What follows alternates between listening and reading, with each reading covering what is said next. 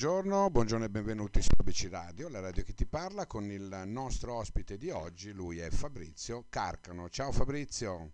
Ciao a tutti, buongiorno a tutti gli ascoltatori di ABC Radio. Allora Fabrizio, come, come stai passando questo periodo un po' particolare? Facci capire. Beh, intanto io abito a Bergamo, sono milanese ma abito a Bergamo perché la mia compagna è bergamasca, quindi potete immaginare quest'ultimo anno, ai noi Bergamo è diventata la città forse più famosa al mondo eh, a causa del Covid, quindi insomma è stato un periodo un po' particolare, ne ho approfittato di questa situazione di clausura, di costrizione per scrivere, per portare avanti i miei progetti editoriali, sia come scrittore sia come direttore della collana gialla di Mursia. Eh, quindi ho cercato di metterlo a, a, a frutto. E poi vabbè, sono giornalista sportivo, seguo l'Atalanta soprattutto, e quindi il lavoro non manca mai. Il calcio la, ecco, infatti, il lavoro per noi giornalisti, diciamo in generale, non manca mai. Ecco. Allora, tu scrivi per, tanti, per tante testate, il giorno, Superbasket, poi per l'Atalanta, appunto, che, che, che, segui, però sei anche scrittore. Ecco, tu hai scritto tanta, tanta roba. Io ho questi due anime strani, al mattino tendenzialmente sono scrittore e al pomeriggio sono giornalista, anche perché i ritmi del, della, dei, dei, giornali sono più pomeridiani. Eh, ho scritto 13 libri in 9 anni e oggi, un po' per una casualità, è il decimo anniversario dell'uscita del mio primo romanzo, Gli angeli di Lucifero. Gli angeli eh, di Lucifero. E... Di Lucifero. Esattamente quando è uscito? Dieci anni fa hai detto? Era il 17 marzo del 2011 e all'epoca era festa nazionale perché erano i 150 mm, anni della, dell'Unità d'Italia e quindi fece una festa nazionale che poi non è più stata fatta, infatti oggi si lavora normalmente.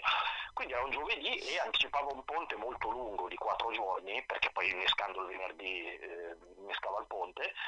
Uscirono queste 200 copie del disinteresse totale dei milanesi, giustamente, Andarono esaurite già la domenica e lunedì mattina mi venne comunicato che erano andate esaurite e da lì poi è iniziato tutto, sette ristampe, 10.000 copie in poco tempo e poi sono arrivati gli altri libri, tra alti e bassi, non tutti hanno avuto la sua fortuna evidentemente di questo mio primo libro. E eh vabbè, secondo te perché? Secondo te perché poi il primo è stato un grande successo e gli altri magari meno? Beh, anche il settimo, il mostro di Milano, che è una vicenda di cui tra l'altro in questi giorni si parla molto sul Corriere della Sera perché è basata su una storia vera, cioè quella di, dei presunti 11 delitti commessi da un serial killer tra il 69 e il 75 a Milano. Sì, sì. il Corriere della Sera sta scrivendo molto in questi giorni intervistando figli o nipoti delle, delle donne uccise all'epoca. Eh, io sono stato il primo a raccontare questa storia nel 2017 e quel libro ha avuto un grande successo negli anni, non solo nel, nel 2017 ma mh, anche lo scorso anno, per esempio la prima su Amazon a lungo. Eh, mettiamola così, la metto un po' a sorridere, non è che Ligabue ha scritto tutte le canzoni a livello di certe notti o di Orlando contro il cielo, vale anche per noi scrittori, voglio dire, mh, abbiamo dei libri che sicuramente uno, due, tre libri che possono incidere veramente in una carriera e altri libri che possono essere gradevoli, lasciare qualcosa al lettore anche se forse non incideranno in maniera particolare. Ecco, diciamo io su 13 libri ho avuto la fortuna di scrivere addirittura due che probabilmente restano, L'Angelo di Lucifero e Il Mostro di Milano. Poi gli altri hanno una loro dignità, tra alti e bassi, poi a volte i libri vengono anche rivalutati nel tempo. Ecco, a proposito di rivalutazione nel tempo, io um, praticamente ho avuto modo così, perché eh, mi è stato omaggiato, devo dire la verità, una brutta storia. Che, che io reputo il mio libro peggiore. E invece... Visto, visto, che parliamo di alti e bassi, posso, dirti, posso dirti, che l'ho trovato mh, molto interessante? Ma no, scusa, facciamo una premessa perché dico libro peggiore, spieghiamola bene. Una brutta storia è lungo appena 100 pagine, 110 pagine, è un libro molto corto e molto veloce, concepito in una maniera un po' strana, qui parlo da milanese, eh, concepito per essere letto o in metropolitana, piccolo, tascabile, sta nella tasca della giacca, tu adesso non so se è la versione cartacea o, Kindle, però in ogni caso sta nella tasca di una giacca. E per fare un esempio, siccome io viaggio molto col Freccia Rossa, vedere tanti lettori che hanno libri piccoli in mano, io ho letto Faletti, l'ultimo libro che ha scritto prima di ammalarsi, Due atti e tre tempi, okay. e il tempo di lettura era proprio Milano-Roma, sinceramente, quelle tre ore di treno. Quindi questo libro è stato concepito come un libro che doveva essere soprattutto un libro da accompagnare i pendolari, magari i viaggiatori che prendevano aereo, aveva quelle due ore da leggere, 100 pagine. È chiaro che, mi permetto di dirlo, Gli Angeli di Lucifero il Milano hanno una storia dietro una ricerca nel campo esoterico, artistico, Leonardo da Vinci. No, ma sono d'accordo con te, sono d'accordo con te. Una molta storia è il classico poliziesco abitato nella zona Garibaldi, isola di Milano, ci sono una serie di diritti, insomma è un libro veloce, per quello dicevo alti e bassi.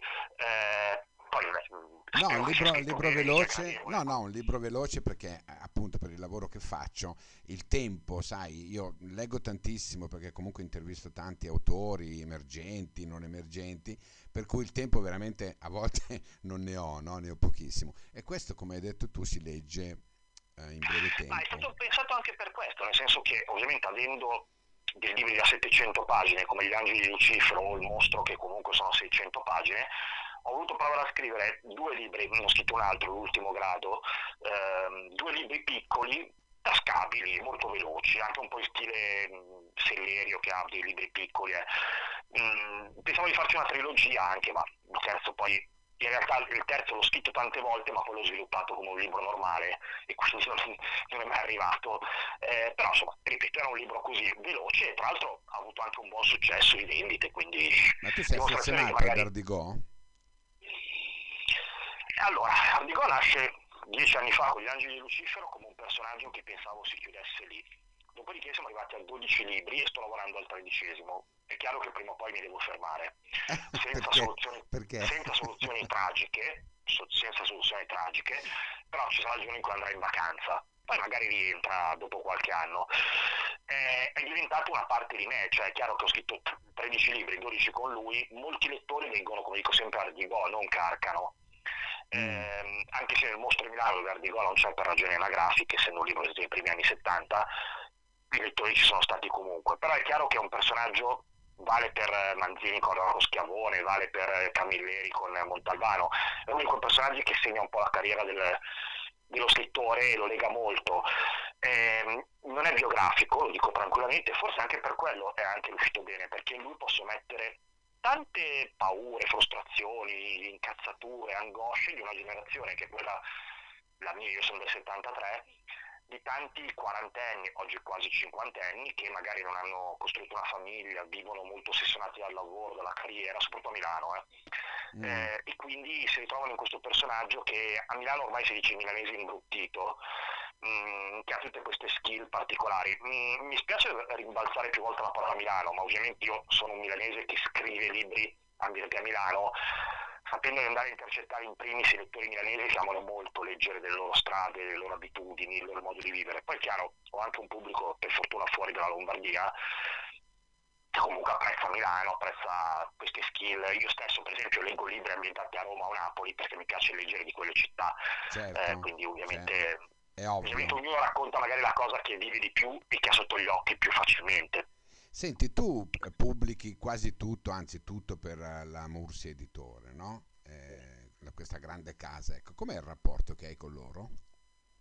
Guarda, intanto io sono un caso un po' strano nel, nel, mondo dei libri attuali, nel senso che dieci anni con la stessa casa editrice, sono uno scrittore un po' diverso, nel senso che nonostante, comunque non lo nascondi, ho avuto tante richieste da altre case editrici in questi anni, mi sono trovato bene, mh, mm, ho creato un rapporto anche umano con le persone con cui lavoro, mi è stata anche data fiducia, nessuno ha mai discusso le mie copertine, dei miei titoli, di quello che io scrivo e quindi mh, ho deciso di proseguire negli anni senza fare altre scelte. Poi dalla scorsa estate è nata anche l'idea di aprire una collana giungla gialla di gialli, dove io peraltro non sono presente come autore per scelta precisa, ma di cui sono il direttore responsabile il direttore editoriale, quindi io ah. seleziono i libri, ah, li scelgo, abbiamo pubblicato i primi due libri, un giallo ambientato a Siracusa e un altro ambientato a Bergamo, tra poco usciremo con un terzo giallo a Torino, quindi un ruolo nuovo per me, mm, è stato anche un po' quasi un premio dopo nove anni di scrittura da, da scrittore, sì, in cui avevo dimostrato anche qualcosa.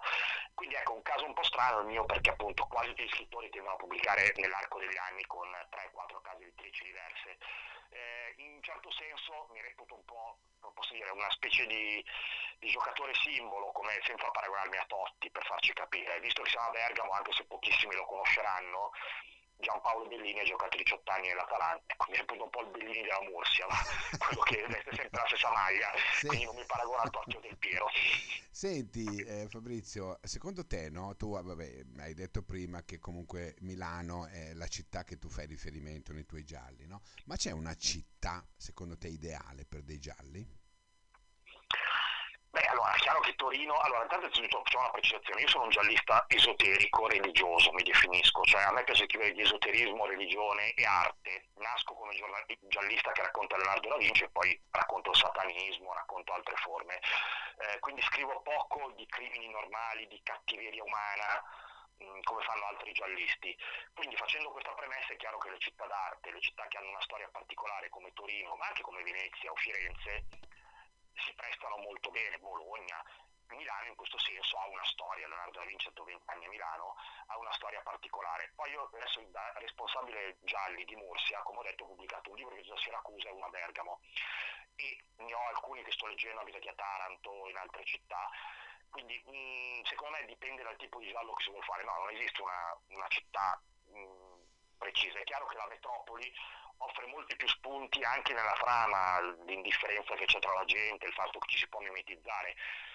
Poi è evidente che ogni città offre degli spunti, penso semplicemente a Roma, io sono un grande lettore di Donato Carrisi per fare un esempio, è chiaro che già solo il Vaticano ti dà tante di quelle possibilità di scrittura, per uno soprattutto che scrive di religione, di esoterismo, come me, che sono enormi, quindi no, non, non credo sia una, una città ideale, tra l'altro molti scrittori, lo stesso Carrisi, hanno fatto libri bellissimi ambientati in località piccole, montane, con grande successo, quindi mm, no, io sono, io sono, a Milano, sono cresciuto, nato a Milano, vissuto a Milano 42 anni, sono da 5 anni a Bergamo, ma insomma ormai Bergamo è la periferia di Milano, per dire un po' il rapporto che c'è tra New York certo, e New Jersey. Certo, immagino, immagino. Senti Fabrizio, quanto sei critico verso te stesso? Moltissimo, moltissimo, mm, nel senso che inizialmente non sono mai soddisfatto. Oggi sono dieci anni degli anni di Lucifero, mi è capitato di sfogliare qualche pagina in questi giorni e ho detto mio Dio ma come scrivevo male dieci anni fa, adesso ho molto più, ho molto più mestiere, ho molto più metodo dopo 13 libri, è chiaro che ho lavorato con degli editor e tutto, eh, però io stesso addirittura mi capita su Facebook quando qualche lettore mi dice ah ho comprato gli angeli di Lucifero, subito gli scrivo guarda non giudicarmi così, cioè un libro di dieci anni fa, ero esordiente, non sapevo tanti trucchi del mestiere, sono critico, molto critico e lo sono anche con i giallisti che seleziono e con cui lavoro per la collana Giungla Gialla, perché ovviamente pretendo che tutti abbiano sempre questo livello narrativo molto alto. Certo. E, ehm, poi ovviamente quando uno guarda appunto ai Carrisi, che sono veramente quelli i migliori, cioè quelli veramente bravi, è chiaro che diventi ancora più critico. No, sono parecchio critico con me stesso. Senti, ma ehm, il libro, cioè, il libro secondo te della tua maturità qual è? Milano, senza dubbio, nel senso che Gli angeli di Lucifero è un libro che è nato per caso, nel senso che io l'ho scritto in sette mesi, me lo sono ritrovato sulla tastiera, sullo schermo del computer, quasi senza accorgermene. Mm. Volevo raccontare questa storia che univa i delitti delle bestie di Satana, la, la setta satanica che colpì a Milano tra il 99 e il 2004, con i misteri di Leonardo da Vinci e quindi nacque questo libro che era appunto esoterico, religioso, artistico, un giallo su una setta satanica. Il mostro di Milano invece nasce proprio da una riflessione che si è sviluppata nell'arco di due anni, cioè volevo raccontare questi delitti insoluti compiuti anni, nei primi anni 70. Io non c'ero nel 69, io sono del 73, quindi lì c'era una ricerca storica particolare. Nel libro, per chi è milanese o comunque conosce la storia milanese, sono i personaggi dell'epoca, tipo il commissario Achille Serra, tipo il, il, commissario Calabresi che poi verrà ucciso qualche anno dopo, c'è la bomba di Piazza Fontana, c'è la caduta di Pinelli in questura, insomma ci sono tanti episodi eh, che accompagnano i delitti e la caccia a questo mostro, a questo serial killer, che all'epoca non si chiama serial killer ma si chiama assassino in serie, perché all'epoca la criminologia parlava italiano e non inglese, Insomma è stato un libro molto complesso, la difficoltà di portare, scritto nel, tra il 2016 e il 2017, a raccontare una storia che avveniva 47-48 anni prima e dove io non c'ero. Quindi anche le macchine, so, il tipo di monete, i taxi verdi, era veramente difficile da raccontare. Poi era proprio una, mh, mm, difficile anche dare dignità a quelle donne, otto erano prostitute.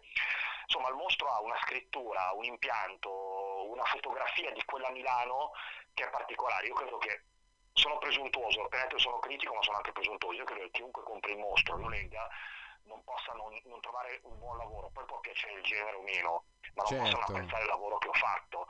Eh, quando ho detto Ligabue ha fatto certe notti, ecco, il mostro di Milano è il mio certe notti di Ligabue, eh, irripetibile. Perfetto, perfetto. Allora Fabrizio Carcano, grande giornalista professionista che scrive per il giorno Superbasket e segue l'Atalanta, a tal proposito la domanda è d'obbligo. Cos'è successo con l'Atalanta? No, no, ma non scherziamo, Real Madrid ragazzi. allora, l'Atalanta è la squadra mh, lombarda, includendo Inter e Milan, mh, che in questi anni ha fatto meglio in Europa. È l'unica squadra italiana ad essere arrivata a giocarsi seriamente i quarti di finale, nel senso che fino a ieri sera poteva sperare, mentre la Lazio, per esempio, con quel 4-1 difficilmente può sperare.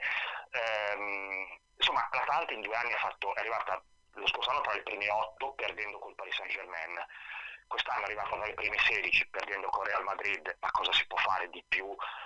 Pensando a Bergamo, Bergamo è, più piccola come città 80 volte rispetto a Madrid, Real Madrid 13 Champions League, la storia del calcio, ieri sera l'Atalanta ha perso contro Benzema e Sergio Ramos, cioè non è neanche da dire, neanche da discutere, una grande stagione, adesso Atalanta io credo che chiuderà tra il terzo e il quarto posto in campionato e poi ha anche una finale di Coppa Italia da giocare contro la Juventus e magari porta a casa Beh, anche un trofeo che gli obiettivi, sono ancora, gli obiettivi sono ancora forti e sono grandi, veramente.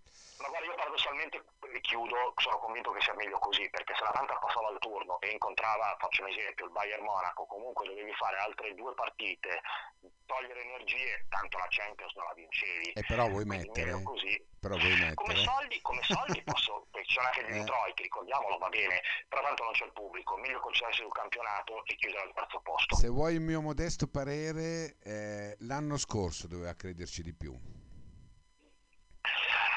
Ma eh, poi era una cosa un po' anomala è successo quello che è successo, tra l'altro io ho presente lo stadio la sera di Atalanta-Valencia, la famosa partita del contagio secondo molti virologi. Io credo che poi sia stato anche innaturale arrivare a giocare con le finali a Lisbona, l'Atalanta poi ha perso all'ultimo minuto col Paris Saint Germain. Si vede ecco in questi casi la differenza. Quando vedi questi giocatori, Neymar, Vinicius, questi qua che sono veramente lì dei giocatori che in Italia nessuno vede perché sì, Ronaldo ma è a fine carriera. Quindi sì, non li vediamo nemmeno in Italia questi giocatori. È vero Fabrizio ti ringrazio è stata una bellissima chiacchierata e grazie a voi, grazie al prossimo libro dai va grazie bene? mille. grazie ciao grazie, ciao ciao grazie